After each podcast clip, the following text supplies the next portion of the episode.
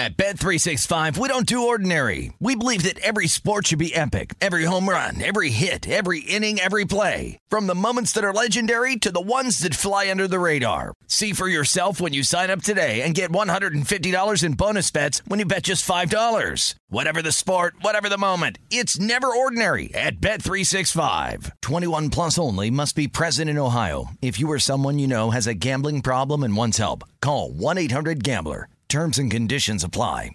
You know that feeling when you walk into your home, take a deep breath, and feel new? Well, that's what it's like to use Clorox Sentiva. Because Clorox Sentiva smells like coconut, cleans like Clorox, and feels like energy. It'll elevate any cleaning routine to not just clean, but also make every room smell like a tropical coconut getaway. Discover how Clorox Sentiva's powerful clean and refreshing scents can transform your space. Get yours in coconut or other fabulous scents at a nearby retail store.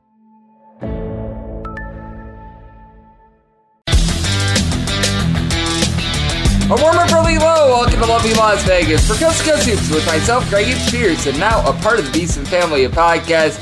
It is finally that time of the offseason that we begin our look at every single conference of college basketball. We'll probably wind up doing, I always do the math, about 1.5 previews a week, so 3 every 2 weeks until the start of the season, looking at every single conference throughout this offseason, getting you set for the regular season. Today, we're going to be taking a look at the Atlantic Sun. Typically, I wind up doing this in alphabetical order from the non-major conferences up into the power conferences. Wound up going with the Atlantic Sun just because it was a little bit easier than the America East, so I did wind up going a little bit out of alphabetical order here, but I plan on doing the America East relatively soon. Today, it's the Atlantic Sun, and joining me to be able to break down the conference in the second segment, look at all these rosters, and the realignment that we wind up having out there in this conference as well. That'd be Blake Lovell. He does a great job over there at Blue Ribbon Yearbook. The 14, Southeastern 14, taking a look at everything that we've got out there in the southeast part of the country. We're going to be breaking down every roster, taking a look at the transfers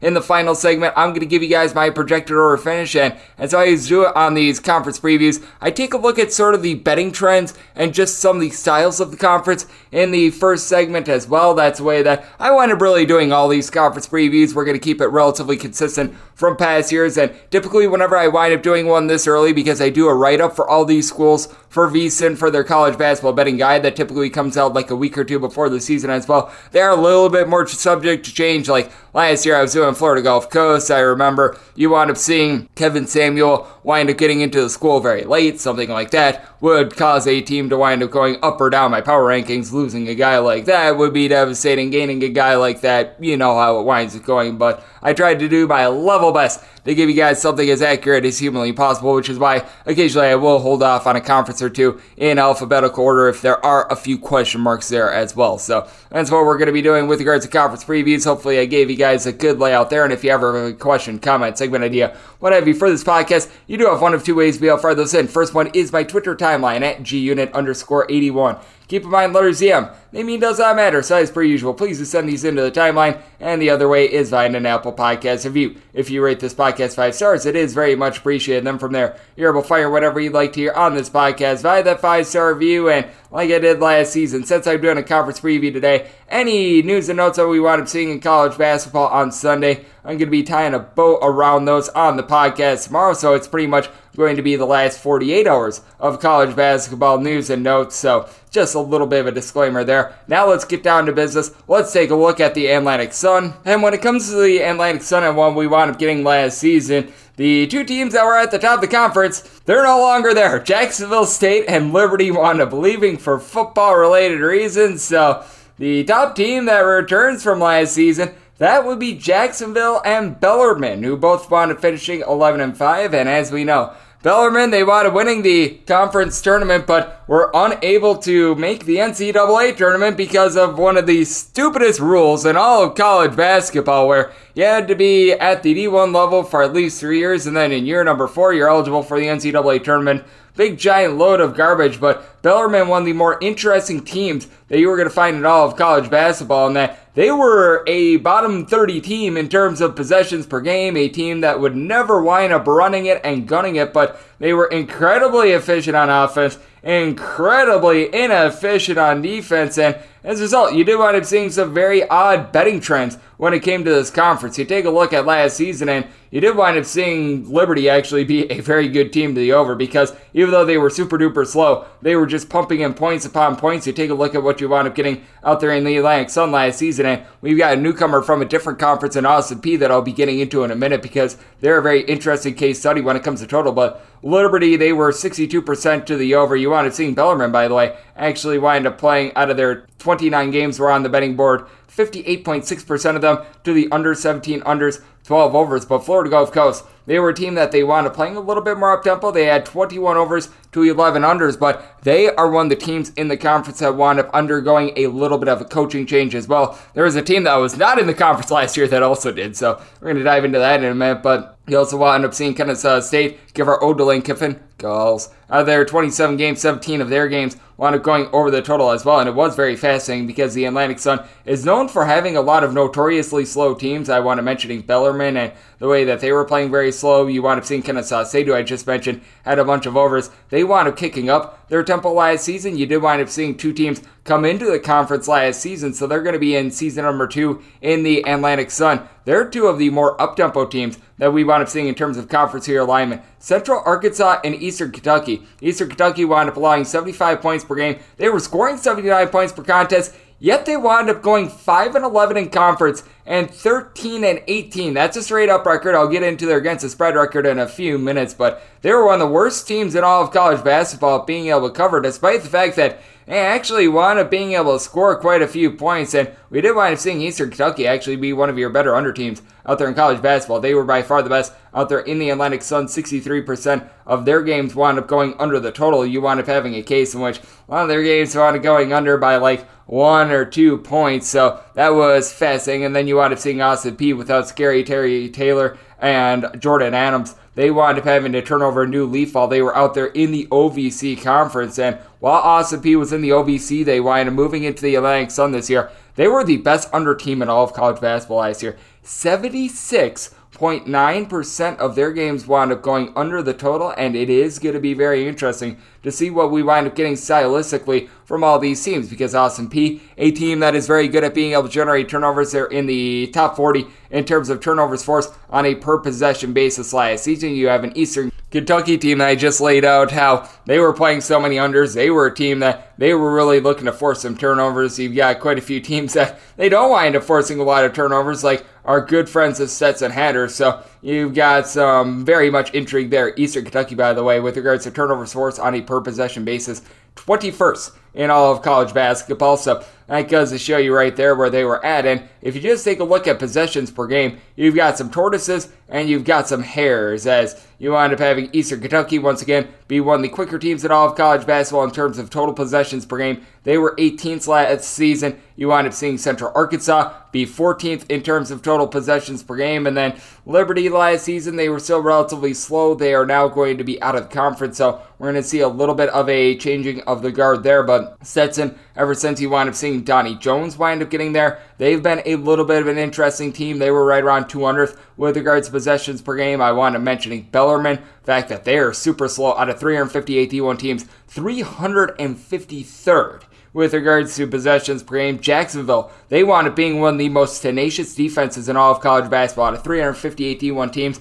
356th with regards to possessions per game. And that leads us to our new D1 team, Queens NC, a school that has scored at least 80.5 points each out of the last 7 years, but they come in from the Division II ranks. Now, they've got a little bit of experience at the D1 level. You're going to be hearing about that in the final segment as to why I wound up ranking them where I did in terms of my projected order finish, but they wound up taking down a team with a top 25 recruit 2 seasons ago. They wound up playing against 3 D1 schools, really were able to hold their own. They're going to be a little bit of an interesting case study, as well as they wound up having to hire from within because they actually wound up losing their coach during the offseason to UW Milwaukee. So with Bart Lundy moving on, it's going to be interesting to see what they wind up getting there. Jamari Smith was one of the best combo players out there at the D2 level. He is going to be out of the fold for this team. So Got a lot of intrigue when it comes to the Atlantic Sun, and we're going to call it what it is with regards to the Atlantic Sun. You do wind up seeing a lot of the top teams that wind up being able to excel in the conference last season wind up having a little bit of a rough go of it out of conference as well. What I think is going to be of fascination is how this conference winds up being able to hold their own without Liberty, because Liberty, they wound up actually having a relatively solid season last year, as they seem to always do. But out there in the Atlantic Sun, your best team with regards to against the spread record, Jacksonville. They went 19-8-1 against the spread, covering 70.5% of their games. Here are the teams that wound up having a better against the spread record than Jacksonville last year.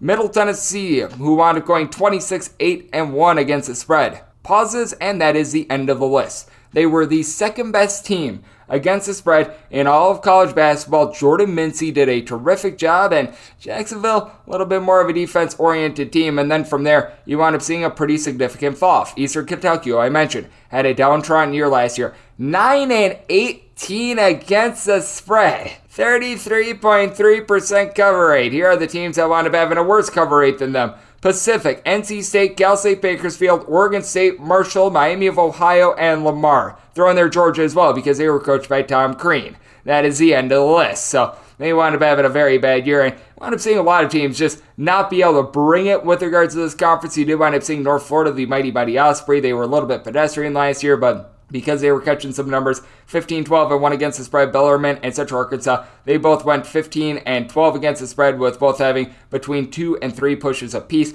You did wind up seeing Kennesaw State, Florida Gulf Coast, and Stetson all be between 48 and 52.2% against the spread as well. Liberty, they actually wound up being 11-19 against the spread, because they were just such big favorites in so many games. And you could tell that the underdogs in this conference wound up having a much better time of it than favorites. The only team that wound up covering fewer than 43.8% of games as an underdog was North Alabama. They were the worst team in the conference, winning just 2 games within the Atlantic Sun at 7-11-1 against the spread. Jacksonville State, they are now out of the conference, but they won 5-2 against the spread. But you did wind up seeing a lot of teams hit right around 55 to 57.1%. Bellarmine, Jacksonville State, North Florida, and Stetson, they were all in that category. And if you're taking a look at what home court advantage wound up meaning within the conference, it all depended upon the team, because North Alabama, they went 2-8 against the spread at home. Kennesaw State, Lipscomb, they went 5-7 against the spread. Bellarmine and Stetson went between 5-6 and 5-6-1 against the spread. But Jacksonville,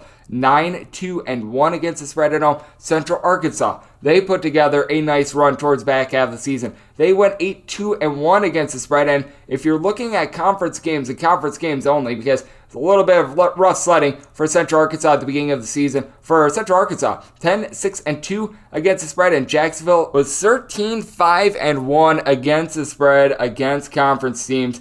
There were only 5 teams that wound up having a better against the spread record within their conference: UNC, Wilmington, St. Peter's, Long Beach State, Santa Clara, and Middle Tennessee. So they really were able to do a good job of being able to dominate out there in the Atlantic Sun. And Eastern Kentucky, 3-14 against the spread within the conference. North Alabama, 4-13. So you can tell that the teams that they wound up having good years within the conference, they had very good years. The teams that wound up having bad years, they wound up having very bad years. And it favored a lot of these slower teams last season, as well as a lot of the teams that they wound up kicking it up tempo a little bit more. They wound up having a little bit more of a rough time. So it'll be interesting to see if this winds up holding true with a conference that has seen quite a bit of realignment. So how about if we jump into what to expect out of the conference this year? We're going to be doing that with our good friend Blake Lovell over there at Blue Ribbon Yearbook and Southeastern 14 next, right here on Coast to Coast Hoops, the Atlantic Sun Conference Previews edition, now a part of the Decent Family Podcast. At Bet365, we don't do ordinary. We believe that every sport should be epic. Every home run, every hit, every inning, every play. From the moments that are legendary to the ones that fly under the radar. Whether it's a walk-off grand slam or a base hit to center field. Whatever the sport, whatever the moment, it's never ordinary at Bet365. 21 plus only. Must be present in Ohio. If you or someone you know has a gambling problem and wants help, call 1-800-GAMBLER.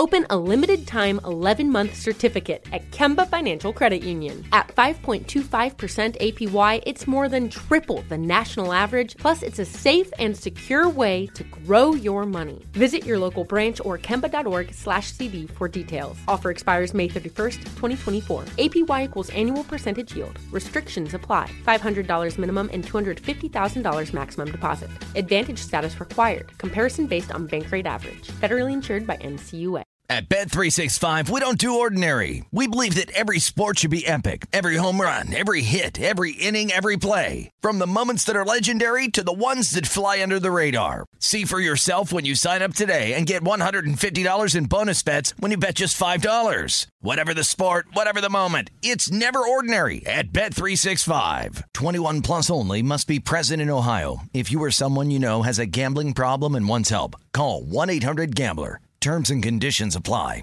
Open a limited-time 11-month certificate at Kemba Financial Credit Union. At 5.25% APY, it's more than triple the national average, plus it's a safe and secure way to grow your money. Visit your local branch or kemba.org/cb for details. Offer expires May 31st, 2024. APY equals annual percentage yield. Restrictions apply. $500 minimum and $250,000 maximum deposit. Advantage status required. Comparison based on bank rate average. Federally insured by NCUA. At Bet365, we don't do ordinary. We believe that every sport should be epic. Every home run, every hit, every inning, every play. From the moments that are legendary to the ones that fly under the radar. Whether it's a walk-off grand slam or a base hit to center field. Whatever the sport, whatever the moment. It's never ordinary at Bet365. 21 plus only. Must be present in Ohio. If you or someone you know has a gambling problem and wants help, call 1-800-GAMBLER.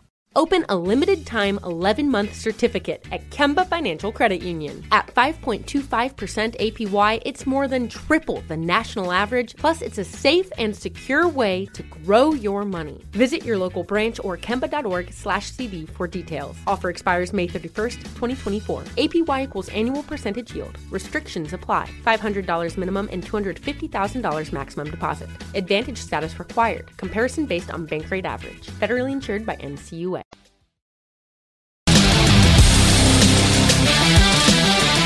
And we're back here in lovely Las Vegas for Coast to Coast Hoops with myself, Greg Spears, and now part of the Decent Family of Podcast as we continue on with our look at the Atlantic Sun for this upcoming season. And a man that has joined me, I think now for the fourth straight season, to be able to break down this conference, that'd be Blake Lovell. He does an absolutely amazing job over there at Blue Ribbon Yearbook. He is based out there where a lot of the schools from the conference are at/nearby. That'd be Nashville, Tennessee. Does a great job. You've seen him just all over the place. I know that he's done some work when it comes to the Clutch Point Sports app. He does the Marching to Madness podcast, Locked On SEC podcast, the SEC 14, Southeastern 14. That is all about SEC sports. And to be able to follow Blake on Twitter, that is at the Blake Lovell. Last name is spelled Lovell. And Blake, great to have you aboard. Thank you. Yeah, always enjoy it, Greg. Thanks for having me on. It is great to have you aboard, and we're going to be doing this a lot this offseason. We've got realignment out here in the Atlantic Sun, and, I mean, the amount of conferences that don't have realignment, you're able to count on, I think, one, maybe two hands. So, I mean, there's going to be a lot of changes, but one of the big changes to the Atlantic Sun is no more Liberty, who has just steamrolled the competition year in and year out, so I'm sure that everyone is happy about that, including the school that's going from the D2 level up to the D1 level. That'd be Queens NC, and a lot of people might be wondering, where do I remember Queens NC from? Well, you may recall during the 2020-21 season, they wound up getting hooked up in a multi-team event that included Howard back when they wound up having McKeer Maker. They actually beat them by double figures. They gave Belmont a good run for their money, and they played George Mason to within a point. This is a bunch that at the D2 level last year averaged 85.5 points per game. They won 30-4. Now, I don't think that they're going to go 30-4 and average 85.5 points per game out there in the Atlantic Sun, but you take a look at the success that schools from the non-D1 level have had going up to the D1 level, and I think that Queens can instantly go into this conference and be able to hold their own. Yep, the Royals, Greg, they are officially making their entrance into the Atlantic Sun. But, yeah, you and I have talked over the years in different conferences, of course, and you know, we always talk about that transition from a team, you know, how do they make that jump from the D2 level to the D1 level? And I think if you're Queens, to be honest with you, I think you probably couldn't ask for a pretty better situation when you think about it, because we talk about all the movement in the Atlantic Sun and teams going out and in, and like you mentioned, Liberty's out. They've kind of been the team that's had a hold on that conference in recent years, so you lose them. Jacksonville State's moving out too. So if you're Queens, you're coming in now. And I think the thing we always talk about when we say, how can a team successfully make that transition? I think it's about style. And we always kind of mention that, Greg. I mentioned, I mean, a team that averages 85 points a game, and obviously going to be harder to do at the Division I level. But I think you're seeing a type of style that has worked at the Division II level. And it's, can you implement that same sort of style? That's clearly going to be, you know, very focused on kind of what they want to do offensively. You look at the points they put up, the type of style that they play, they're going to get a lot of shots. It is one of those things that I'm very intrigued by. And again, you never know exactly how that's going to look. There's always an adjustment that has to be made, but this is a very interesting, you know, program, and you kind of look at what they, you know, were able to accomplish here most recently, winning 30 games last year, maybe something more than that. It's been a pretty successful program, and so I think it's going to be interesting to see how they jump into an Atlantic Sun, which at this point, I don't want to say maybe it's completely wide open, but again, when you think about the two teams specifically that are moving out, Liberty and Jacksonville State, there's a lot up for grabs. Yep, there certainly is. When you wind up losing a school like Liberty that year in, year out, has been at the top of the conference, it does allow everyone else to have a little bit more hope. And you got to think that this is a school that's going to do better than last year. I don't know about you, but I think that one of the biggest disappointments I wound up seeing at the mid-major level last year was Eastern Kentucky going 13-18 overall and 5-11 in the Atlantic Sun last year. This is a bunch that they did wind up putting up their points. They wound up putting up right around 79.5 points per game. They actually had a positive point differential, 4.2, yet they wound up coming up just completely empty in conference. A.W. Hamilton is someone that I feel does a good job as a coach, and they did wind up losing a few pieces in the offseason. Kurt Lewis is now out of the fold for this team. They do wind up losing Jamari Brown, but I take a look at Eastern Kentucky. You still have quite a bit of the base that was there from last season. It's a school that they've got always that pressing style. They're always able to generate turnovers, especially with now having out of the fold Jacksonville State along with Liberty. I've got to feel like this is an Eastern Kentucky team that they're not going to fall short twice in 2 years. Yeah, willing to bet this is one that we got wrong last year for sure. I think, as we said, we were not expecting that type of drop-off for them. Yeah, it just was not a very fun season. And, you know, that's something we had talked about, again, going back to the style aspect. You play the type of style that A.W. Hamilton has played there at Eastern Kentucky, and we always have mentioned that, you know, over the years we've talked about, all right, you know, what was it, 4 years ago, I think they were, you know, top 2, I think, in tempo, and you looked at the average offensive possession length, they were top 10. You know, that trend's kind of continued here recently. Funny, because it's like, oh, they finished 48 last year in average offensive possession length, and that was actually pretty low for them at 16.5 seconds. But it is a team that plays that type of style, and again, you know, when you break down how the game is played, you know, when you are a team like that and you do play that fast, up-tempo type of style, if it's not effective, you know what you could give up on the defensive end. And when you look at their defensive numbers last year, yeah, they forced turnovers, as you would expect, but it just was not a very efficient group. And they just gave up, you know, too many points at times. And they were just not, you know, what they needed to be offensively either, playing that type of style. So it's going to be interesting to see how they're able to bounce back. I mean, we know it's a team that's going to rely on the three-pointer. That's always something, too, that we say, you know, if you're not hitting those shots, what does that look like? And they definitely relied on it a lot last year. So I'm very curious to see kind of how they bounce back. You know, this was a team that didn't have a ton of experience last year. We kind of knew that going in. They were going to play some new guys. I think it's just a matter of, you know, can they take that step back to where they feel like they should be? And I think, again, this is going to be a running theme, but I think they're one of those teams that you have to look at this and say, this is our time to sort of get this opportunity, knowing that the powers that have kind of moved out of the conference, can we take that step forward, kind of get back to where we were a couple of years ago? Of course, we know when they played really well, won 20-something games, can they do that? I think that's going to be interesting. Yep, we're wondering if Eastern Kentucky is able to take that stride forward. We were asking it about this team for so many years before they actually did so last season, as we do have Blake Lovell joining me right here on the podcast. That would be Jacksonville. My goodness, did Jacksonville have a good year last year. They were able to get 21 wins under Jordan Mincy in his first year at the program. All of a sudden, he was really able to get the ship righted. And you take a look at what's coming in for the team as well. Jarius Cook, a double-figure scorer last year at North Dakota State. He's a guy that is going to be able to come in, and he's going to be able to make some noise. Omar Payne began his career at Florida last year. Didn't wind up seeing a lot of minutes at Illinois, but a Power 5 forward going to be coming in. Dylan O'Hearn, someone that was able to put up some nice summers out there in the America East. He comes in. You do wind up losing Tommy Bruner, which that's a little bit of a loss along Tyrese Davis, but you've got a lot of your main pieces returning for a Jacksonville team that, as I always like to say, they were a situation which the whole was greater than some of its parts, one of the best defensive teams in all of college basketball. This is a team that I take a look at, and I think that they've got a very good shot of being able to take down the Atlantic Sun title this year. Yeah, I mean, you talk about a contrast in styles, the teams we just talked about, and you look at Jacksonville, who was sort of the complete opposite in terms of how they played, a very defensive-focused team, and they were in no hurry offensively. They were a team that kind of made other teams grind, and it worked. And, you know, watching them play some of those games, I mean, that's kind of what they had to do, and they understood that. They had to make some of these games grind to be successful, and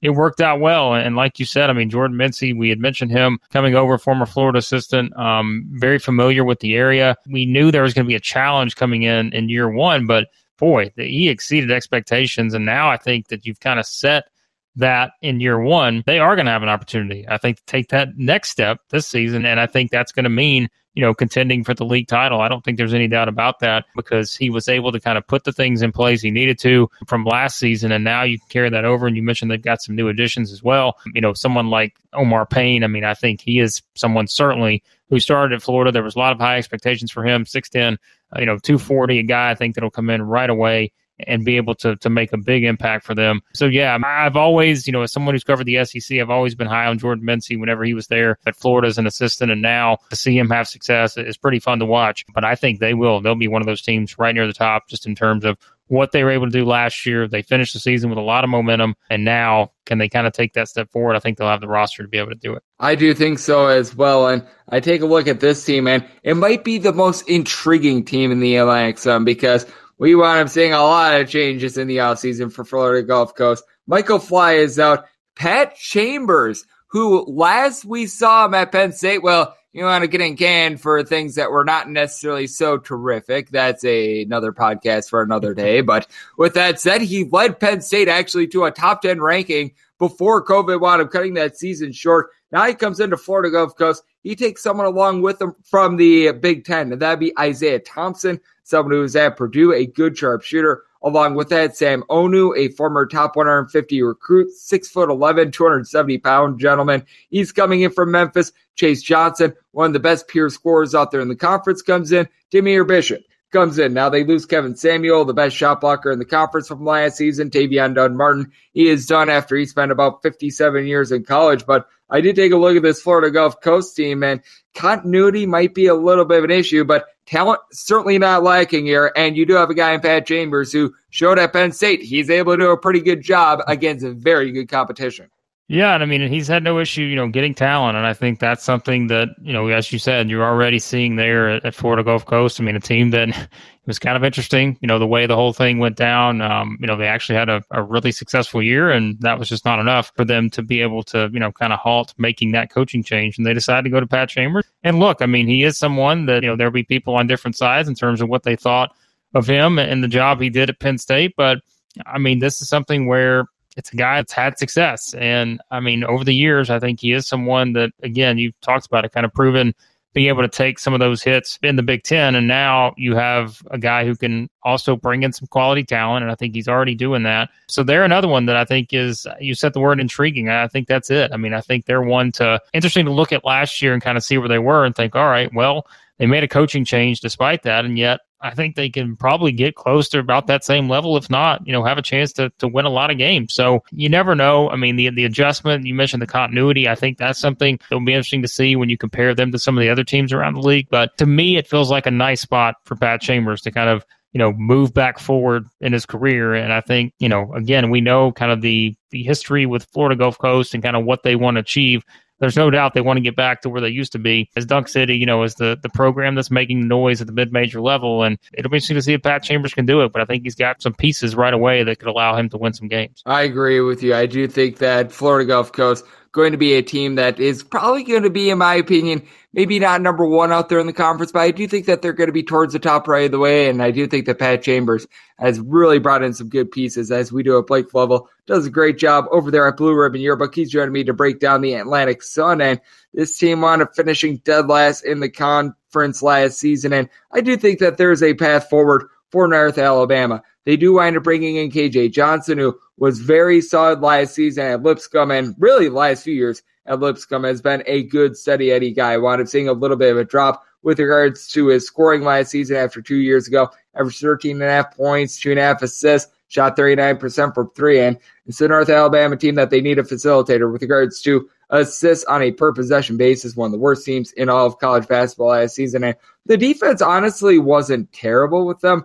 The problem was that it just felt like they had a lot of hero ball out there. Jamari Blackman, who is really the main facilitator for the team last season, he's out of the fold, but do have a very promising freshman in Daniel Ortiz that wound up having 14.5 points per game last season. For North Alabama, I'm not going to sit here and say that they're going to be towards the top of the conference, but I certainly think that they're going to be able to improve from the 2-14 that they put up in the Atlantic Sun last season. Yeah, they'll be better. How much better, I think, remains to be seen, because like you said, it's been pretty clear thus far. When you look at kind of the trends for them, they just have not been able to figure it out offensively since they made, you know, the transition into Division I in the A-Sun. And I mean, last year was the worst of that statistically in terms of what they just could not do offensively. I mean, they just were a team that could not score on a consistent basis. And as we know, Greg, that's something you got to be able to do to win games. And now it's knowing that this is a league, and we've talked about some of these programs thus far, you're going to have a contrast in styles with some of these teams. And I think if you can't find a way to, you know, adjust to that and be able to score against different defenses and different styles, that's going to be a challenge. And I think that's probably going to be the same thing we're talking about with North Alabama coming into this season. And it'll be interesting to see, you know, can they make that move with a team that,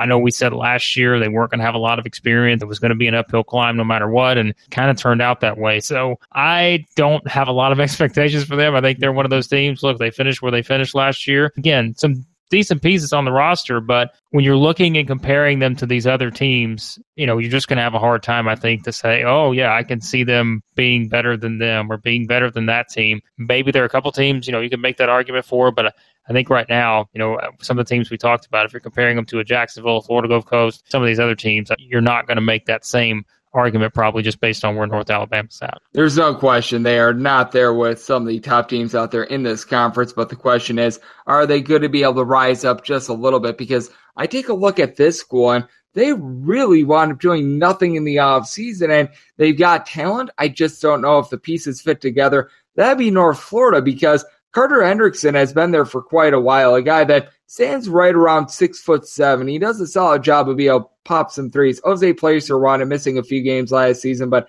he's a guy that's able to give you nearly 15 points per game. Relatively solid shooter. You take a look at the roster for North Florida, and you'd think out there in a conference like the Atlantic Sun that this would be a solid team, especially with Jaden Parker doing some good work down low, but last year, they wound up finishing 11-20, sub 500 in conference. And really, other than Oscar Berry from Fairleigh Dickinson, they're bringing in nothing of note. So I take a look at this North Florida team, and it feels stagnant. I don't think that they're going to be falling down and they're going to be towards the bottom of the conference. I just don't see how they wind up rising up from, say, the middle of the conference, though, as well. Yeah, I think it's the same discussion. They've been a team, I guess, over the past several years. You know, they had that one good season a couple years ago, but they've been one that I think has been hit by transfers too. You know, I think that's where if you're Matthew Driscoll and you kind of look at the continuity, we just talked about that with some of these other teams, that's been the bigger issue, I think, for them, is they've just been not been able to kind of have that continuity year by year. And I think that's kind of put them probably in a spot where they didn't expect to be, you know, at this point. And that's where, you know, you're putting yourself kind of behind the eight ball, so to speak, in terms of not being able to have that same continuity. You're still going to have some players on the roster that you know, will be very good players. And I think that's something that you'll expect. It's a team that's probably going to wind up, you know, maybe somewhere in that middle, below in there, and just may beat some teams you don't expect them to beat. It's kind of just one of those things where just, I think consistency has not been, you know, the theme for this program. And I think that's the problem right now, is they just have not had the consistency they want. Look, you know what they're going to do scheduling wise, Greg, they're going to play a lot of tough games in the non-conference to try to prepare them for the ASUN, but they've just not really been consistent on either side of the court. I mean, you know, their numbers have just been up and down over the years. I think that's probably kind of what the expectation is right now, as we're talking in June. I don't have many higher expectations than that, other than a team that will be more experienced than they were last year. And that's because they were one of the least experienced teams in the country, but I just don't know really what to expect. I think that will at least add a little bit of value, give them maybe a couple more wins there. But beyond that, in this new look ASUN, I have a hard time figuring them out just because I don't know exactly what they're going to look like night in, night out. Yep, I agree with you there. It certainly has been a little bit of a mystery, and it's been a little bit of a mystery as to why Lipscomb hasn't had more success under Lenny Acuff. When he wound up getting hired on from the D2 level a few years ago, I was very bullish on this Lipscomb team. They wound up finishing 6-10 in conference last season, and it's not that the offense was bad. This defense was absolutely dreadful last season. They were in the bottom 25 in terms of points allowed on a per-possession basis, a team that they actually doled out the ball pretty well. They didn't do the world's worst job on the glass, but I mean, despite the fact that they gave up 77 points per game, they forced 10 turnovers per contest. That was one of the worst marks in all of college basketball. They really don't lose much with regards to the transfer portal. Hassan Asadullah, Mr. Do-It-All, he's stand 6'8". He gives you 15 points, 9 boards, 4.5 assists. He is back, and he might be the most versatile player in this entire conference. Jacob Onyesevic, as a freshman, was really able to take some strides forward, but K.J. Johnson, he transfers from within the conference to North Alabama. They do wind up picking up A.J. McGinnis from Cincinnati, but with Lipscomb, the big question is this team going to be able to play a lick of defense? Because the offense is there with them. The defense last year was dreadful and absolutely killed them. It's also crazy to think that this is going to be Lenny Acuff's fourth season. I feel like just yesterday, you know, Casey Alexander was still there, and they got to the Madison Square Garden and the NIT, but I'm like, man, is this really going to be year four for Lenny Acuff? It is, and that is something where when he came in, all the talk we had, Greg, was around everybody's like, you know, this guy is an offensive, you know, genius. He is someone who will be able to get them going offensively. And sure, they haven't been, you know, perfect by any means in that regard. But, you know, you knew there were going to be some adjustments with figuring out the roster and all those things. And now in year four, I mean, it's the transfer era. And, you know, you've got guys going out, but they at least have some guys in place. They should be able to kind of lean on going into the season. But like you said, I mean, the theme has been trying to get the offense going in the right direction. But unfortunately, the team over these, you know, 3 years thus far has been a team that just defensively, if they just had that extra something, we'd be having a much different conversation. But they just are not playing enough defense right now to kind of get them where they need to be. And there's no doubt, you know, when you look at going into this offseason, I'm sure if you ask Lenny Acuff right now, what's the number one priority? It's fixing our defense. We have to be better defensively. We have to be a little bit better in terms of efficiency on our offense, knowing how they're going to run their stuff. And I think they run some good stuff. Watching them play, they can be a really good offensive team. If you don't play defense and you're off, you know, that puts a lot of pressure on your offense. We always say that. And I tend to be more optimistic on them, thinking that they should be able to kind of make that jump up. And I'm going to add in, you know, what we've said, the caveat with everything is that Liberty and Jacksonville State aren't there anymore. So I think that's going to give you a little bit of opportunity, not just for Lipscomb, but for everyone else. But I mean, beyond that, I think you got to see it first. I think you've got to see them, you know, be a good team defensively for the entire season, because we just have not seen that thus far in the Lenny Acuff era. And there's no doubt, I mean, that's the thing that's holding them back right now. And if they can get that changed, I think they'll have a chance to maybe be the surprise team in the league. But if they can't, it's just going to, again, put a lot of pressure on them offensively for a team that is going to have some new pieces in place and has not been perfect offensively to start with. Yep, it certainly has been intriguing to take a look at Lipscomb the last few years, as I've had higher expectations for them. And after a good year one for Stetson under Donnie Jones, I wound up having higher expectations than what they've been able to reach the last 2 years, as we do at Blake Lovell. Does a great job with the Blue Ribbon Yearbook, joining me on the podcast. And for Stetson, under year three of Donnie Jones, it did not go well for them. 5-11 in conference. Now, I will say they wound up having Rob Perry pretty much bolt the program halfway through the season. He was their top scorer, but you lose each out of your top three scorers from last year. They don't have a single guy that returns that average more than 7.2 points per game. Chase Johnson, Christian Jones, Rob Perry, all out of the fold. A little bit of a new look team. They bring in Jalen Blackman, someone who did not wind up seeing a lot of minutes at Grand Canyon, but guy with some upside. Alec Oglesby, he was at Cleveland State a few years ago. Last year, just didn't wind up seeing a lot of playing time. UNC Wilmington, Luke Brown, he's going to try to come in and help this team out after he just didn't wind up seeing the minutes they would have desired at Ball State. But I take a look at this Stetson team, and I was really high on Donnie Jones after year number one.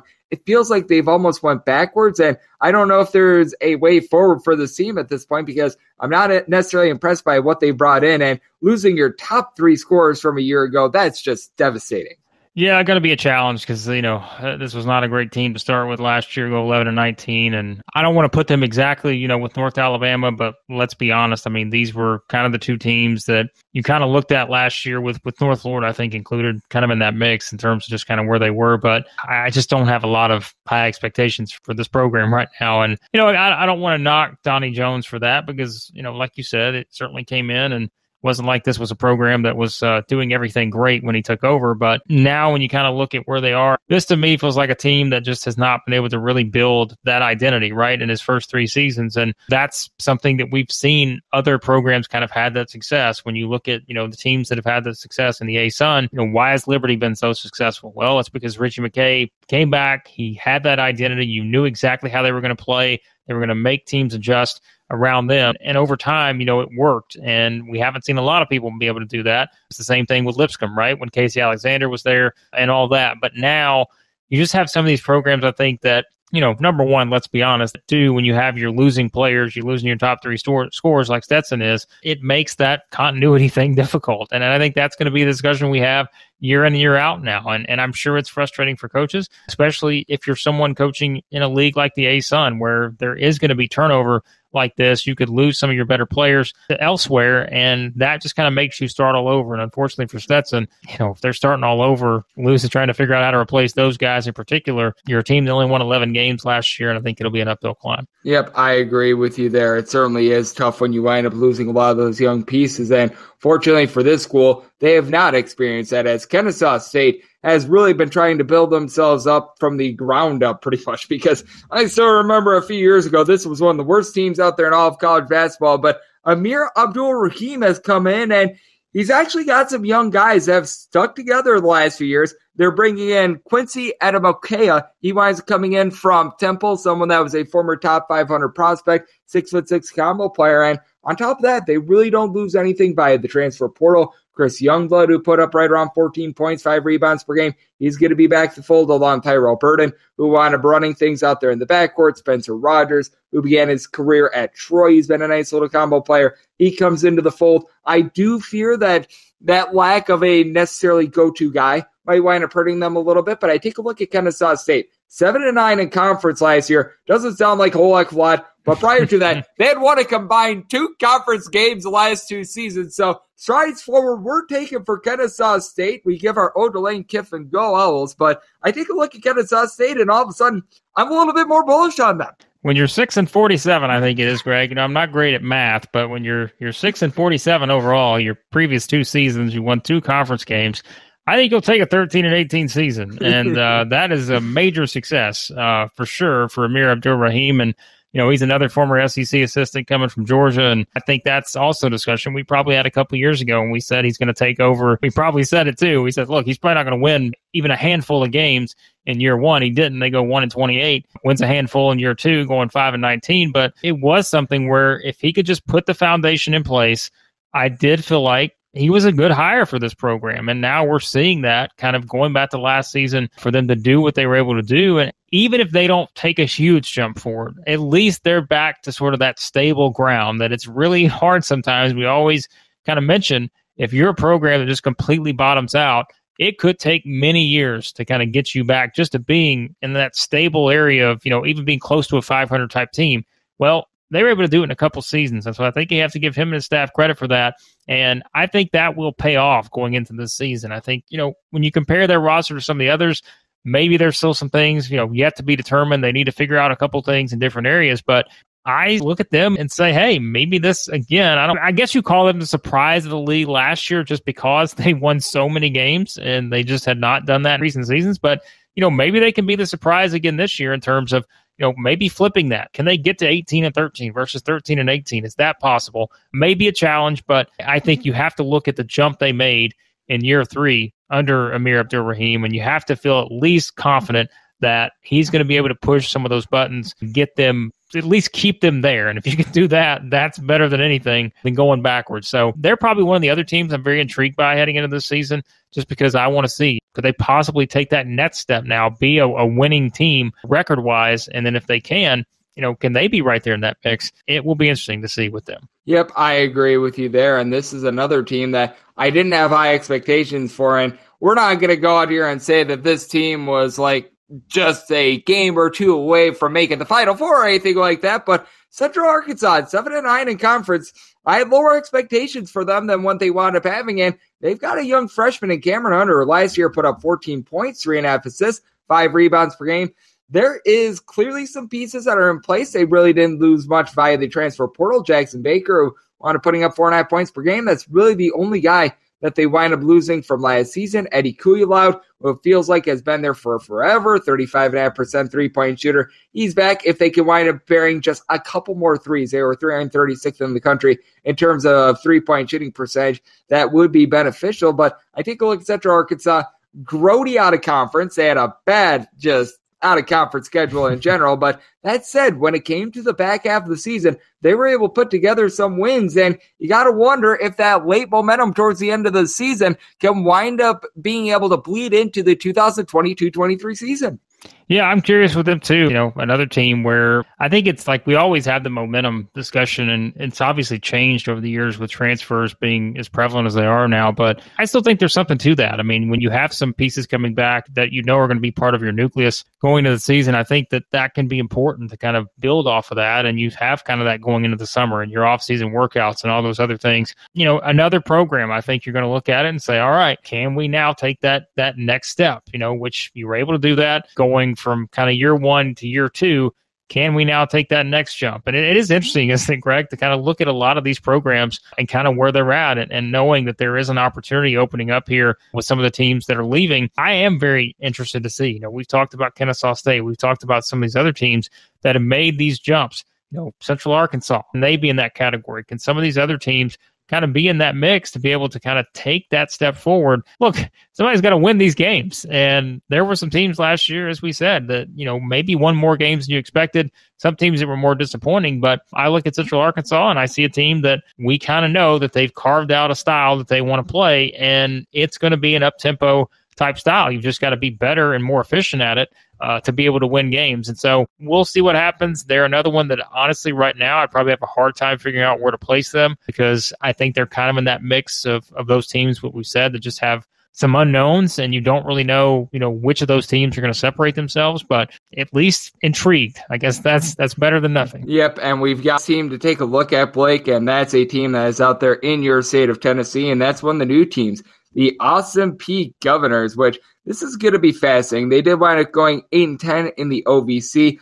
Took a little bit of a step back after they wound up going through a coaching change. It was the first year under Nate James after Matt Figger. He wound up doing a solid job with the program the last few years. When you wind up losing Scary Terry Taylor, that winds up hurting things. Who, if you've never heard of Scary Terry Taylor, he was one of the best mid-major college basketball players that we've seen in the last few years. Guy was just absolutely incredible. But I take a look at this Austin Peay team. They did wind up having a couple defections in the offseason, but they do wind up retaining a guy that I think is so important, Elijah Hutchins-Everett.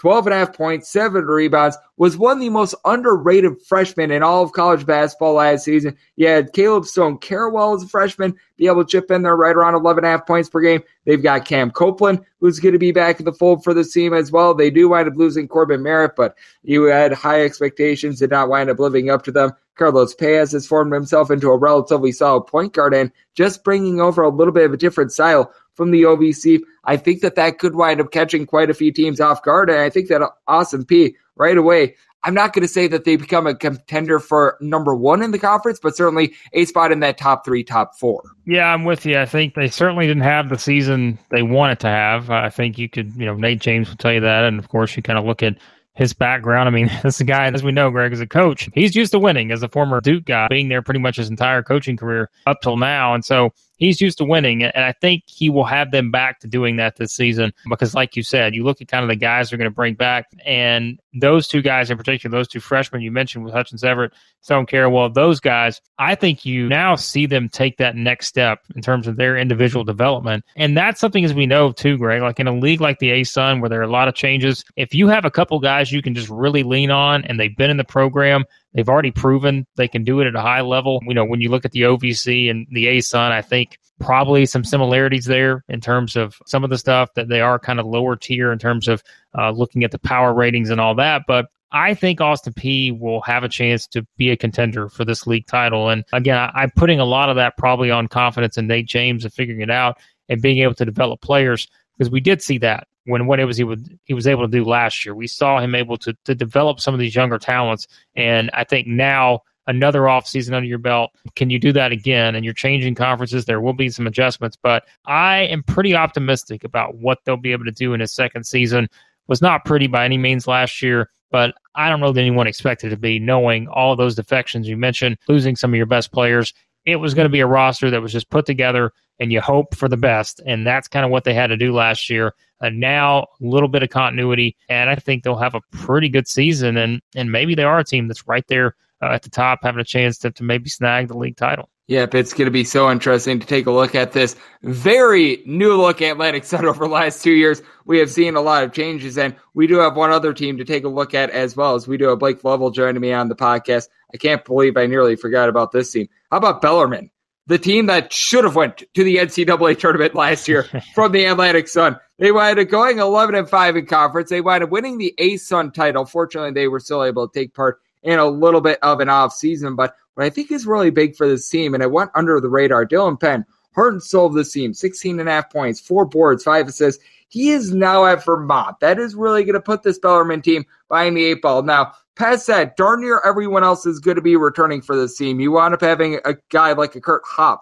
who as a freshman was able to put up 7 points, 4.5 rebounds per game. He's going to be back out there in the fold, and I just think that this is an intriguing team to take a look at in general. One of the slowest teams in all of college basketball, a team that really had, shall we say, no interior whatsoever, but a very efficient offense. So I take a look at Bellarmine, and I think that they're a very interesting case study, because I do think that the loss of Penn, one of the biggest in this conference.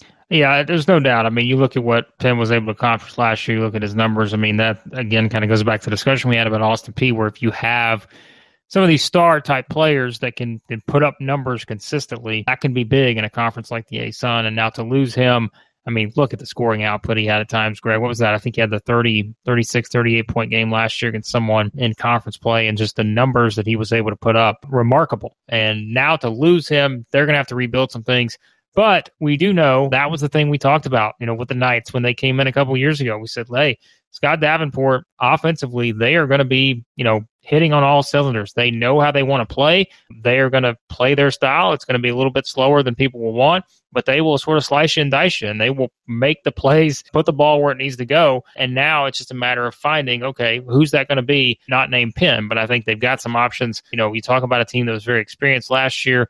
And again, I don't want to get into this discussion, Greg, but a team that wins their conference tournament yet cannot play in the NCAA tournament. This whole transition period, I don't know. This is archaic at this point. I don't know why we're still doing this. If they're playing the league, to me, I feel like you've transitioned enough if you're playing a full league schedule, which they did. But maybe that'll give them a little bit of momentum, too, coming out of this. And they'll have a bit of a chip on their shoulder, knowing that they do have to replace a really good player in Penn. But hey, they've not had that hard adjustment that some other programs have had making that jump. And they were one that we kind of thought that, like we said, going in, we said, hey, this is a program. When you look at the success they've had, they could actually be pretty, you know, successful making this jump. And they have the first couple seasons. I have no doubt that they'll keep that rolling this year. And I think they'll be one of those teams, again, right there near the top of the conference. Yep. I think that it's going to be so interesting to take a look at a little bit of the changing of the guard, to say the least, with Bellarmine, losing Dylan Penn, and then you wind up having a lot of seniors and graduate guys like Ethan Clay come and company, but we have seen it with his coaching staff being able to do just a masterful job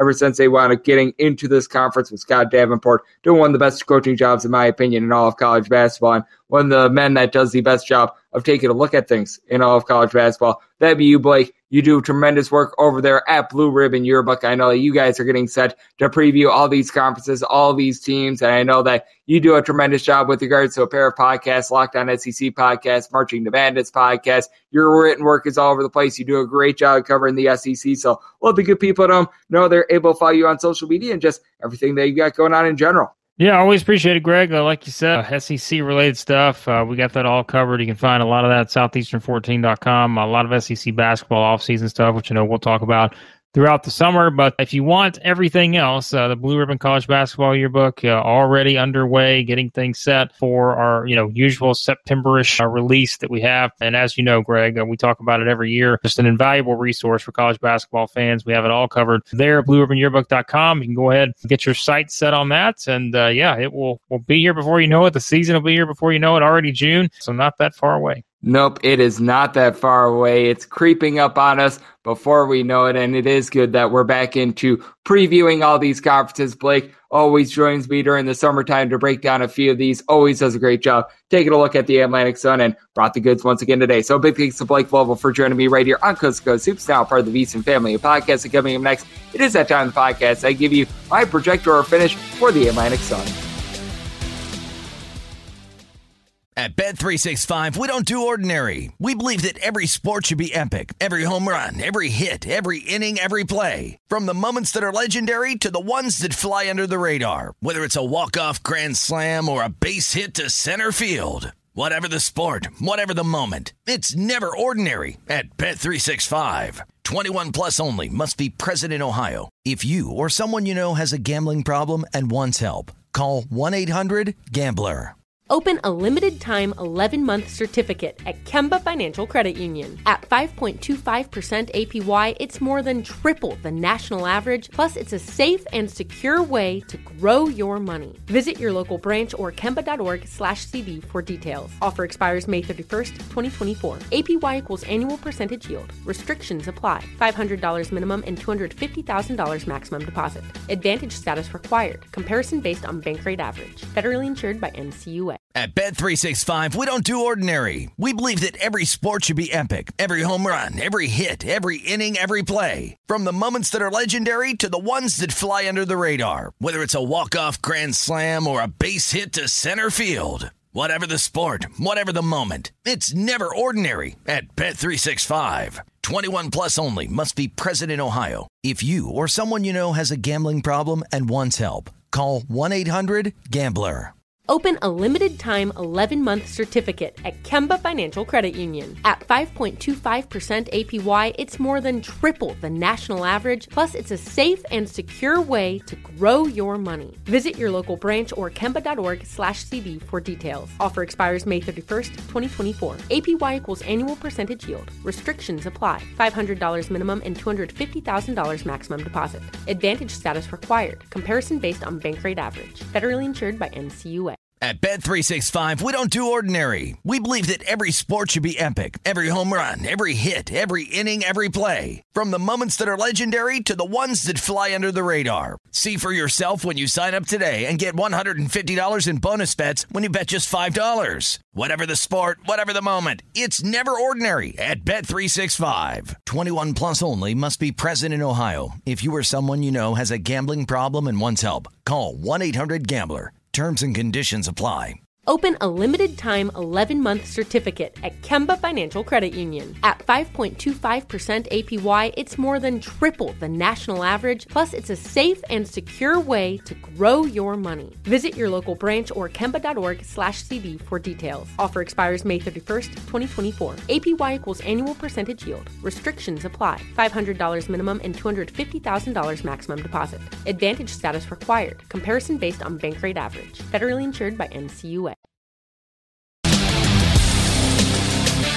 And we're back here in lovely Las Vegas for Coast to Coast Hoops with myself, Greg Spears, and now a part of the Decent Family Podcast. Always a pleasure to get Blake Lovell on. He has joined me each of the last, I believe now, 4 years to preview this fine conference. He always does a great job of being able to bring the goods year in and year out. This man does absolutely amazing work when it comes to being over there at Blue Ribbon Yearbook, taking a look at everything that we've got in college basketball, and he brought the goods once again today. So a big thanks to him for joining me in the last segment. Now it is that time of the podcast. I do wind up doing my projector finish for the Atlantic Sun, like I wanted mentioning in the first segment, because I'm doing a conference preview today. News and notes of college basketball that we wound up seeing on Sunday. I'm going to be tying a bow around those tomorrow, but let's dive into it, take a look at what we're all going to be getting in this conference, and at dead last, we're going to be going with the Hatters of Stetson. With Stetson, they wind up losing just so much firepower from last season, as they did wind up seeing midstream last season. Rob Perry decided that he was going to transfer out of the program. He is now at Murray State. You wind up having Chase Johnson, who I believe wound up leading the team in terms of total points per game. He is now at the fold as well. Stetson was actually 8-7-2 against the spread last season, but you take a look at them straight up, they were sort of a hot mess. They wound up going 5-11 against the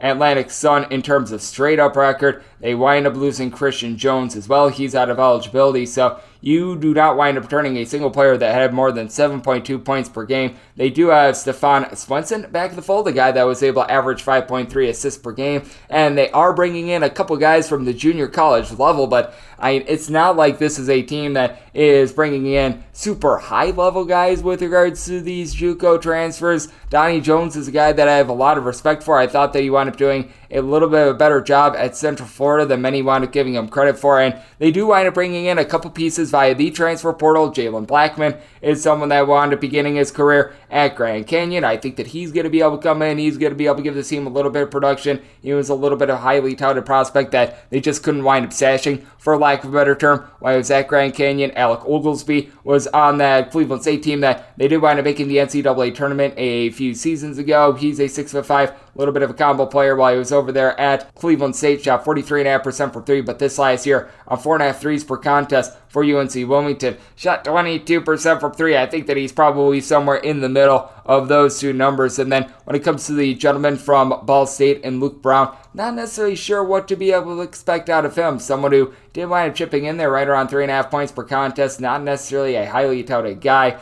Not someone that I think is really going to be a game breaker. Mamadou Douaria is back down low. He was able to give the team 6 rebounds per game, but I do think that it's going to be a relatively rough ride for this team. You can tell that things just wound up falling apart from the seams, because you did wind up seeing Rob Perry just bolt the program mid-season. You got to feel like there's just a bad vibe with regards to the Stetson program. It looked like there was an upward trajectory for them. It seems to have been halted. So, dead last in my projector finish, we are going to be going with the Hatters of Stetson. And number 11 in terms of my projector finish, I'm going to be going with North Alabama. North Alabama does wind up losing Jamari Blackman from last season. That is going to wind up hurting them, but the reason why I wind up having them at number 11 instead of number 12 is that I do think that the familiarity within the conference of K.J. Johnson is going to be able to help them out. You take a look at what you're able to get out of K.J. Johnson, and last season he wound up having a little bit of a rough go of it, 6.5 points per contest, but was still able to give out right around 3 assists per contest during the 2020-21 season. Showed that he could be a little bit of a prolific scorer, 13.5 points per contest, shot 39%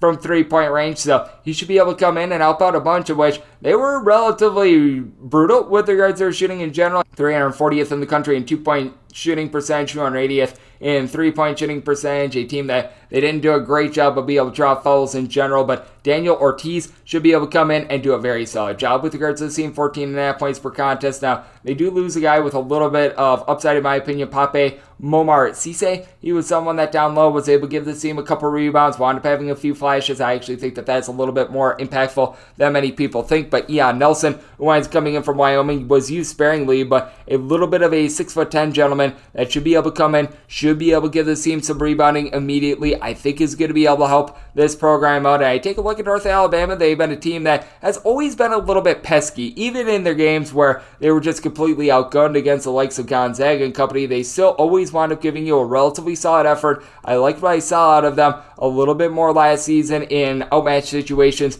rather than Stetson. Losing Jamari Blackman, that is certainly going to put them behind the eight ball, but I do think that this is a team that is going to be relatively competitive enough to be able to avoid the cellar. I've got North Alabama at number 11 in regards to my projector finish.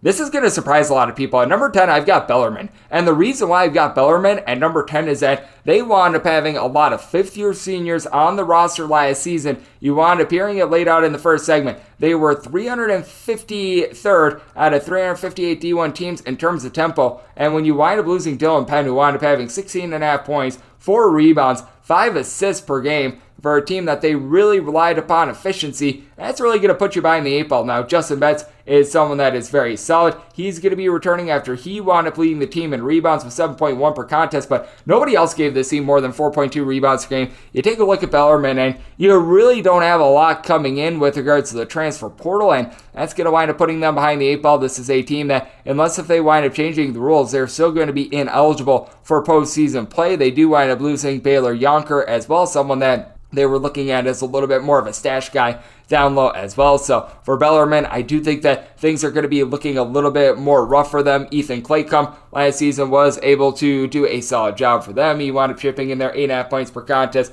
with someone that shot 80% the free throw line, right around 33.5% from three-point range. Losing him from that core, that is going to be hurting them a little bit as well. And with Bellarmine, I think that they are going to be figured out a little bit more this season as well. We've noticed it with a lot of these schools that they wind up going from the D2 level up to the D1 level after a few years.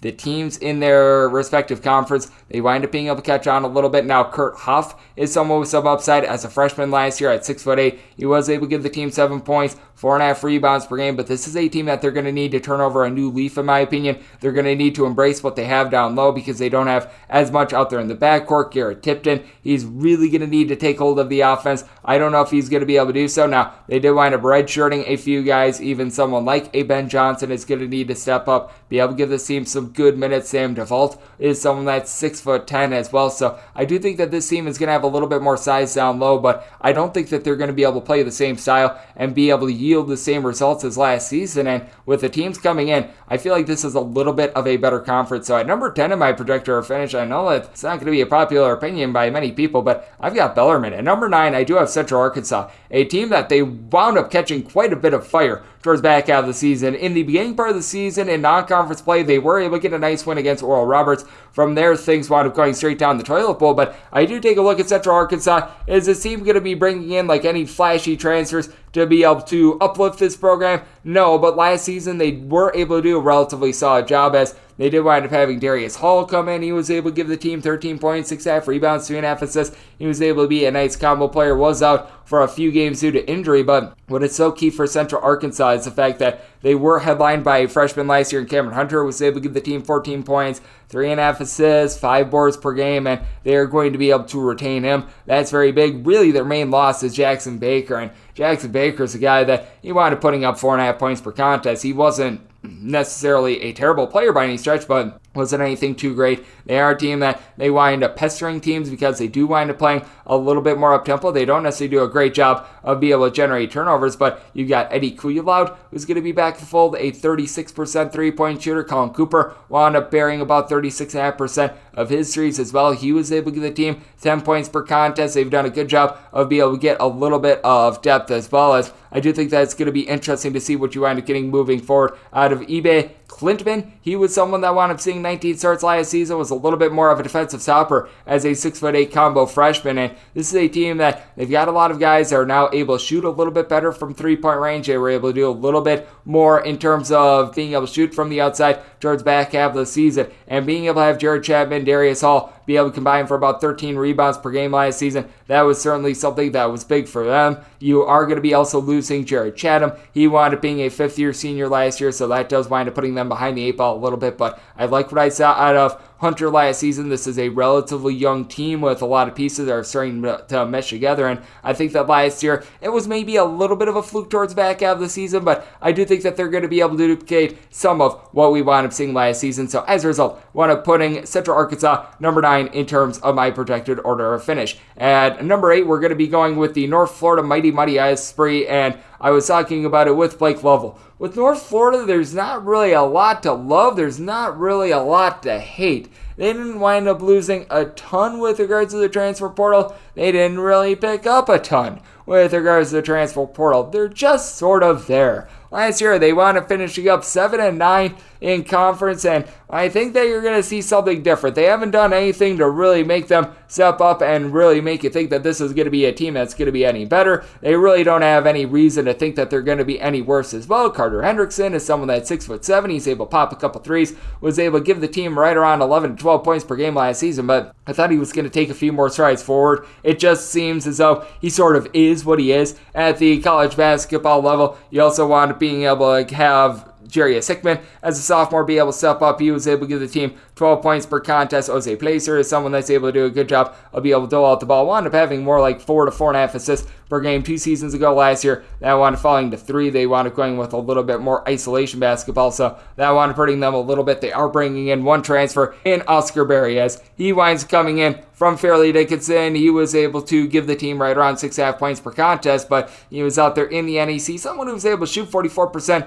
from three-point range. I do think that he's going to be a little bit of a cog for the team, but North Florida, when they really wound up having success a few seasons ago, they were really pushing the tempo. They were really able to knock down threes. This is a bunch in which they were one of the worst teams in all of college basketball in terms of rebound rate. Last season, they wound up losing the rebound battle by darn near 6 rebounds per game. So that is going to be really key for them, being able to have some of these guys being able to step up, have some of these guys be able to grab a couple rebounds for you. And I do think that they're going to be able to do a little bit of a better job on glass because Jaden Parker, you take a look at what he was able to do last season, 8.5 points, 5 boards. He was able to chip in there, 1.6 blocks per game. And as a matter of fact, you wound up having 3 different players, Dorian James, Jonathan Abar. They were all able to give you at least 1 block per game. So I do believe that there is some rebounding on this team to be had. They did not wind up having a single senior on the roster last season. I would have just liked to have seen them be able to do a little bit more with regards to bringing in a little bit more talent. And with North Florida, I think that they're going to be improved on glass, but it's hard to fall from being 348th out of 358 D1 teams with regards to rebound rate. So at number 8 in my projector or finish, I'm going to be going with the Mighty Mighty Osprey of North Florida. At number 7, we're going to be going with the Bison of Lipscomb. I really thought that this was a bunch that was going to be able to take off under Lenny Acuff. It just has not been able to happen for them. They were in the bottom half of all of college basketball in terms of rebound rate. This despite the fact that Hassan Asadullah was able to be Mr. Do-It-All. And I will point out that Asadullah did wind up missing a few games last season, which did wind up throwing off some of the chemistry and the rhythm of Lipscomb, which is why they were 6-10 in conference. And this is a man that's saying 6'8", and he's able to do it all for them. In the 25 games they wound up playing out of the, I believe, 33 that they wound up having, 15.5 points, 9 boards, 4.5 assists, a block per contest. Wound up expanding to be able to shoot 3. Shot 32% from 3, but you did wind up losing in the offseason a couple key pieces. K.J. Johnson is someone that I did wind up highlighting. He is now at North Alabama. He wound up pretty much transferring, and he wound up going to a lesser school within the same conference. That is not necessarily a great sign for Lipscomb. This has not been a school that has really been able to do a great job of being able to attract some transfers. They did wind up bringing in Parker Hazen a few seasons ago, and they are bringing in A.J. McGinnis, a guy that was playing out there in the backcourt for Cincinnati last season, a former top 500 recruit, but not a guy that I think is necessarily even going to be able to bust through and wind up having big numbers out here in the Atlantic Sun. I think that he's just a little bit too much of a guy that doesn't wind up shooting enough threes to be able to really take hold in this conference. I don't know what he's going to be able to offer with regards to being able to facilitate as well, so that's a little bit of an issue for this team. Now, what I do take a look at is Jacob Onyesevic. He wound up coming off the bench in a lot of games, but this is someone who, at 6'8", came in from Sheboygan, Wisconsin, at 19 minutes per contest, averaged 11.2 points, 4 rebounds per game, and shot 46% from 3. Now, he only shot 2 threes per game and a little bit of a higher usage role. I do think that he's going to wind up seeing a little bit of regression, so that is going to wind up hurting them a tad. And I did mention Parker Hazen as well. It looks like he's got another year of eligibility, so that is going to be able to help them out. But you know, he wound up having right around 9 points per contest, and the one thing that Lipscomb needs to do a better job of is defense. You take a look at this defense, and in terms of points allowed on a per possession basis, they were absolutely ghastly bad. Among 358 D1 teams, 326. I mean, if this team wants to be able to step up, they need to do better. Bellarmine, by the way, a reason why I was cold on them, 342nd in terms of points allowed on a per possession basis. So it's not necessarily too terrific right there. That's part of the reason why I'm down on both of those teams. But with Lipscomb, I do think that they do have some relatively solid size. I do think that they're going to be able to hold their own. Asadullah, one of the best players in this conference. I've got them number 7. In terms of my projected or finish, and number 6, we quote the great Lady Gaga. Don't be a drag, just be a queen. Queens NC. They are undergoing a coaching change, but with Queens NC, this has been a dominator out there at the D2 level last season. If Queens NC sounds familiar, they should, because they wound up taking down that McCure Maker-led Howard team by double figures 2 seasons ago. In that same season, during the 2020-21 season, they lost by 1 point on a buzzer beater against George Mason. They hung around with Belmont, losing that game by 12 points. This is a program that in the last 7 years at the D2 level, they wound up scoring at least 80.5 points per game in every single game. Their scoring margin last year, in which they won 30 games at the D2 level, was +16, averaging 85.5 points per game. They do wind up losing their coach in Bart Lundy, who wound up going to UW-Milwaukee, but they wound up hiring from within. They do wind up losing Jamari Smith, but 4 out of their top 5 scorers are going to be returning, including a point guard in Kenny Dye, who wound up being able to give the team 5 assists per game. This is a Queens NC team that they do have a couple guys that they did wind up beginning their career out there at the Division I level as well. So having that experience, I do think that that is going to be able to help them out a little bit. You take a look at just what you were able to get out of this team in general, and night in and night out, they were very consistent, a team that they were never backing down from a challenge. And what I like is that you have Quan McClooney, who is a 6'5", a little bit of a combo player. He wanted coming in from College of Charleston.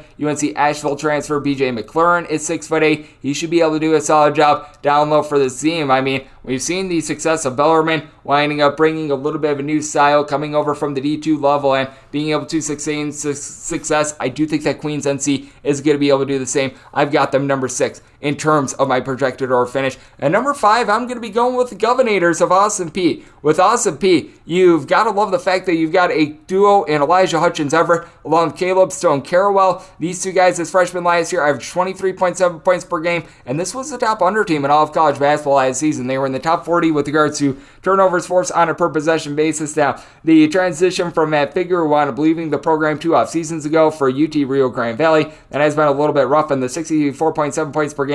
That was the third lowest output in the team's 59-year history at the Division I level, so that's a little bit tough, but that said, they do wind up bringing in someone in Sean Duru-Gordon. He was the number 4 rated prospect by 24/7 Sports from the state of Connecticut for the recruiting class of 2021. He should be able to help things out, and I do like Carlos Paez, someone who was able to give the team a steal per contest, a very good pass for his point guard. Only wound up registering 6 points per game, but was able to give out right around 3.5 assists to fewer than 2 turnovers per contest. So I do think that Austin Peay out here in their new surroundings, year number 2 under a little bit of a newer coaching regime, they should be able to take hold. They should be able to do a relatively solid job. So as a result, in my projector finish, I did wind up going with the Governators of Austin Peay at number 5. At number 4, I am going to be going with Eastern Kentucky. With Eastern Kentucky, it was just a cataclysmically bad year for this team, and I noticed it. With Jamari Brown in the fold versus him being out of the fold, this was a different team, and the year that they wound up not having him during the 2020-21 season,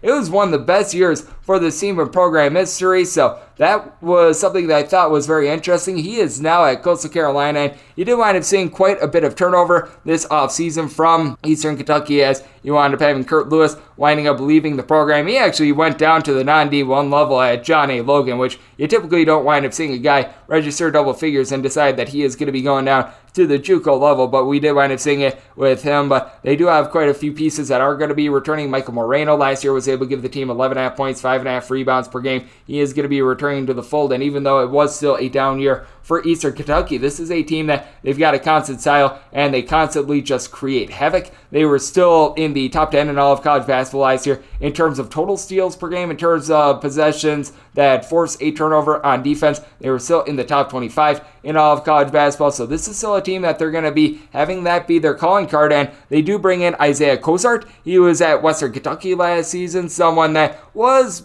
coming in with a little bit of fanfare, didn't wind up seeing a whole boatload of minutes when he was over there at Eastern Kentucky, only wound up putting up right around 1.5 per contest last season, but I do think that he could be a nice fit with regards to this program. 6'7", 235-pound gentleman that does have a little bit of versatility. Western Kentucky, they themselves do play a little bit faster, and then they bring in Darden Capote. He winds up coming in from Florida Atlantic. He's someone that's 6'10". He should be able to give this team a little bit more of something down low, someone who was a little bit of afterthought at Florida Atlantic as we give our ode to Lane Kiffin. Go else. But I do think that, honestly, perhaps throttling down a little bit more and looking a little bit more for quality instead of quantity might be good for this team as well. You can tell that Braxton Beverly just wasn't necessarily the world's greatest fit for this team as well, and it all just wound up coming back to defense for Eastern Kentucky as well. Naturally, when you just wind up having more possessions in a game, you are going to just wind up giving up more points, as this was a team that was in the bottom 25 with regards to points allowed on a per game basis.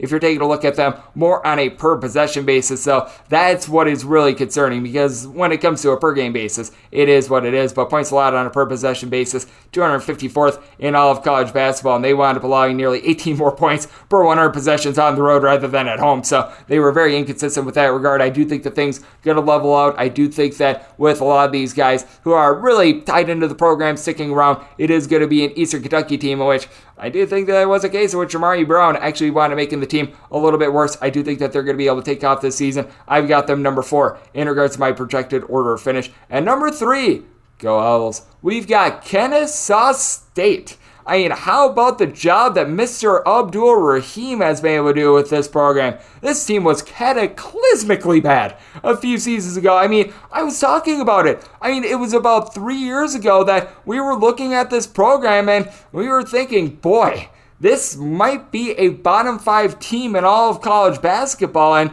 last season they took massive strides forward. 7-9 in conference doesn't necessarily sound too impressive, but they wound up having really one senior on the roster, and that'd be Spencer Rogers, a guy that he saw his eligibility to be able to come back at 10.5 points, 10.5 assists per contest last season. They've been able to form themselves a nice point guard in Terrell Burden, someone who I believe was a former top 250 recruit according to 24/7 Sports, 11.5 points, 5 assists per contest. This is a Kennesaw State team that also has been able to form themselves as a good three-point shooting team. They were in the top 15 in all of college basketball in terms of three-point shooting percentage. They were able to do a relatively solid job down low. They are playing a little bit more up-tempo. They're playing with a little bit more fun in general, and they've done a solid job of being able to now retain guys as well. This used to be a program in which they would just lose all of their guys via the transfer portal. They really don't lose any key pieces. Quincy Adamoka, he winds coming in from Temple, 6'6", a little bit of a combo player, was someone that was relatively highly touted coming out of Temple, a former top 500 recruit. He should be able to come in. He should be able to give this team some relatively solid minutes as well, with not really losing much of anything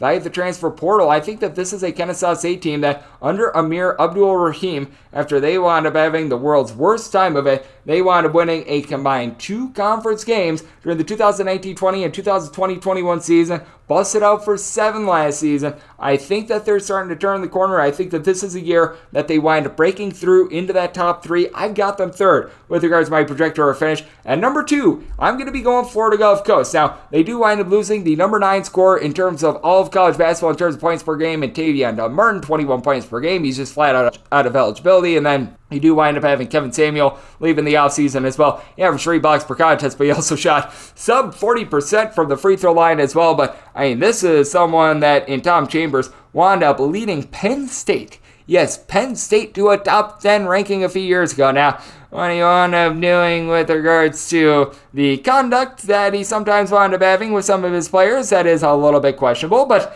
the man has gotten results, and I do think that bringing in someone like an Isaiah Thompson, who was playing at Purdue this last season, that is very big for them. He wound up starting 20 games for Purdue, and you take a look at Mr. Thompson, shot 42.5% from three-point range at the Big Ten level, and he's someone that in his 3 years at the Big Ten was able to average at least 4 points per game, and every single season he should come into the Atlantic Sun, and he should be able to take over. I mean, we've wound up seeing Tavion Dunn-Martin, someone who was averaging right around like 9 or so points per game at Duquesne, and he wound up becoming one of the best scorers in all of college basketball. You wound up bringing in Sam Onu, who was last season over there at Memphis. He wound up not being able to hit the floor, but someone that was very highly touted, 6'11", 270-pound big man. He pretty much winds up taking the place of Kevin Samuel. Hopefully he'll be able to shoot free throws a little bit better, and then they wind up getting a transfer from within. They wind up bringing in Chase Johnson. He was over there at Stetson.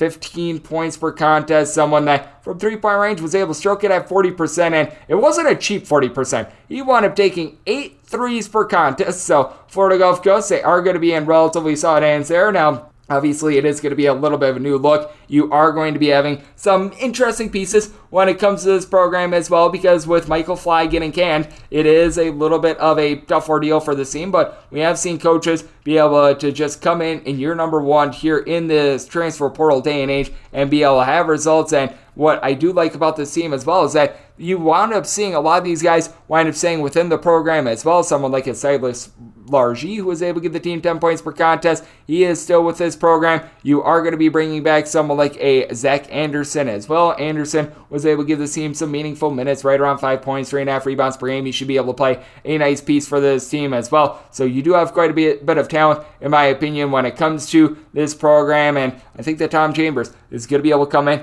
He's going to be able to take this team to another level. I wound up ranking them number 2 in my projector of finish. And with Liberty and Jacksonville State out of the fold, because I mean, these were the top two teams from last season. And if they were still out there in the Atlantic Sun, they'd be towards the top of this conference once again. But number 1 in my projector of finish with this new look Atlantic Sun, we are going to be going with Jacksonville. You wound up having just one player be able to average double figures last season in Kavion Nolan, 14 points, 4 boards, 4 assists per contest. But now he's got a little bit of help, be able to pop a couple threes, because that was really the one thing that Jacksonville was missing last season. They wound up having him be the only guy returning that was shooting above 31.5% from three-point range last season. But Jarius Cook, he is a cooking. He comes in from North Dakota State, averaged 8.5 points on 39.5% three-point shooting last season. They also wind up bringing in Dylan O'Hearn from NJIT, wound up putting up 12 points, shot 37% from three, and they bring back the trio of Mike Marsh, Osei Osifo, along with Bryce Workman. All these guys wound up giving the team between 5.4 and 6 rebounds per game for a team that was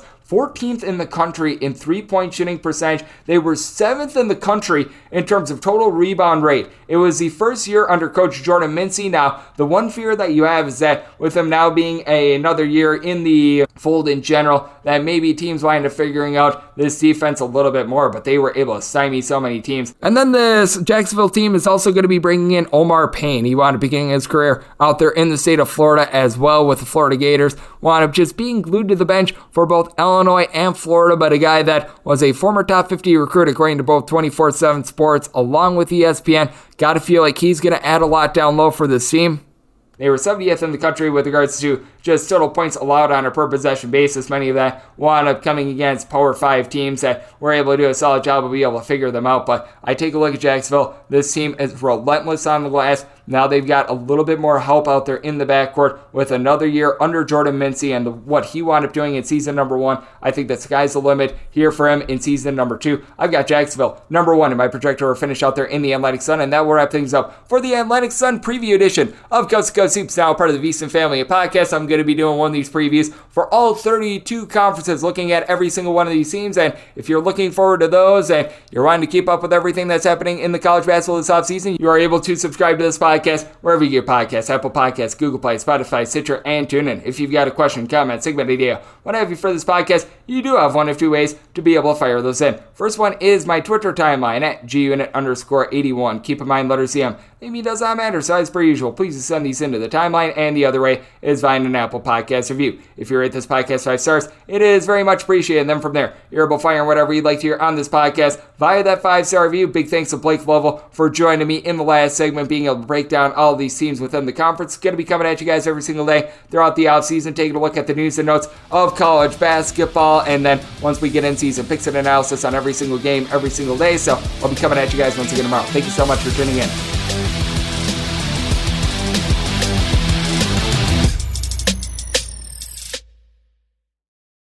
At Bet365, we don't do ordinary. We believe that every sport should be epic. Every home run, every hit, every inning, every play. From the moments that are legendary to the ones that fly under the radar. See for yourself when you sign up today and get $150 in bonus bets when you bet just $5. Whatever the sport, whatever the moment, it's never ordinary at Bet365. 21 plus only, must be present in Ohio. If you or someone you know has a gambling problem and wants help, call 1-800-GAMBLER. Terms and conditions apply.